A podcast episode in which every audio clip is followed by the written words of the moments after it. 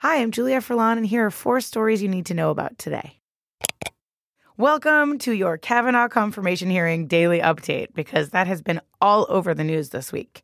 Yesterday, we reported that when asked about Roe v. Wade, Judge Brett Kavanaugh said that he considered the ruling to be, quote, settled law.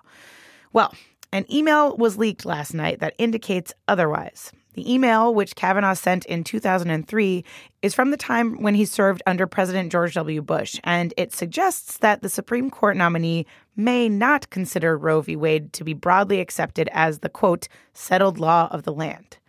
Kavanaugh wrote, quote, I am not sure that all legal scholars refer to Roe as the settled law of the land at the Supreme Court level, since the court can always overrule its precedent, and three current justices on the court would do so. Senator Dianne Feinstein brought the email up in court. Kavanaugh responded by saying that the email was not what it seemed. He said that he was expressing caution about not wanting to overstate the opinion of legal scholars. He was not suggesting that he himself didn't agree with the ruling being settled law. Regardless, his statement about the Supreme Court being always able to, quote, overrule its precedent is in direct opposition to what he implied on Wednesday when he repeatedly referred to the landmark abortion decision as, quote, precedent on precedent. The leaks also reignited Democrats' disapproval of the unusual confidentiality and the lack of time they were given to review thousands of documents.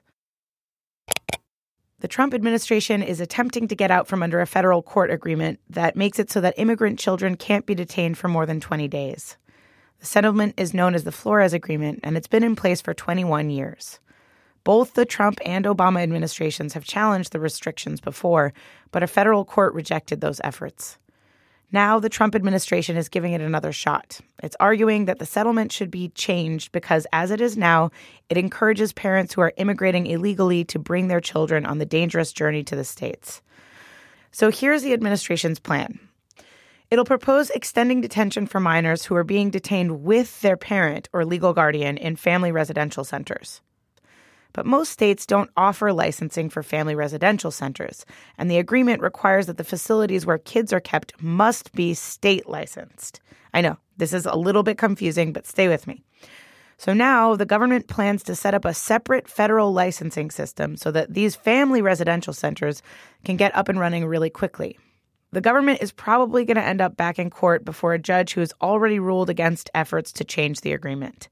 U.S. District Judge Dolly Gee rejected the Trump administration's attempt to change the terms of the settlement back in July. Gee said that holding kids in unlicensed facilities would, quote, constitute a fundamental and material breach of the settlement agreement.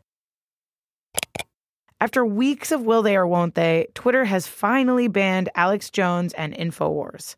This comes after other large tech companies like Apple, Facebook, and YouTube banned him from their platforms.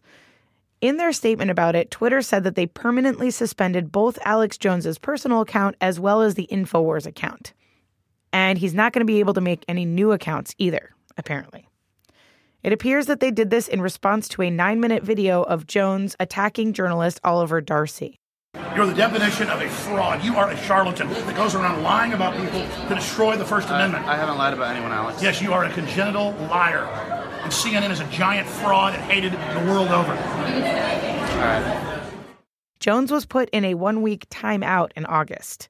This week, as the head of Twitter and Facebook had congressional hearings, Alex Jones showed up on Capitol Hill himself and kept himself really busy heckling and arguing with people.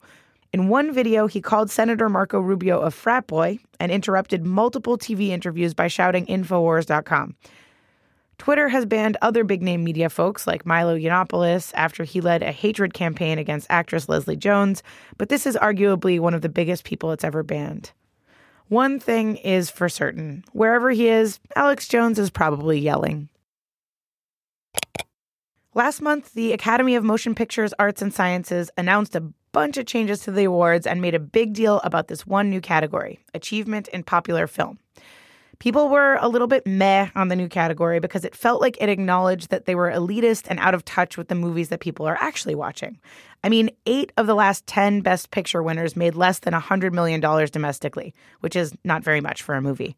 So, the Academy has decided to scrap the idea for now. Some people were more critical of the new category and saw it as a place to put popular movies that the Academy doesn't usually take seriously. Regardless of which way you see it, it looks like you'll have to wait at least another year to see who gets the first award for Achievement in Popular Film. The other changes that the Academy announced are actually still happening. These include shortening the broadcast to three hours and moving more awards to commercial breaks. These changes are being introduced in the hopes that they'll improve the ratings, which hit a historic low of only 26.5 million viewers last year. Good luck, Academy Awards. Good luck. For more on the latest stories, you know what to do. Download the BuzzFeed News app. And please, please, please subscribe and like and review and send all of your love to our show, The News, which comes out Wednesdays and Saturdays. We're talking all about the Kavanaugh hearing, so you're going to hear everything that you need to hear on that show. The News from BuzzFeed News. Subscribe, you'll love it.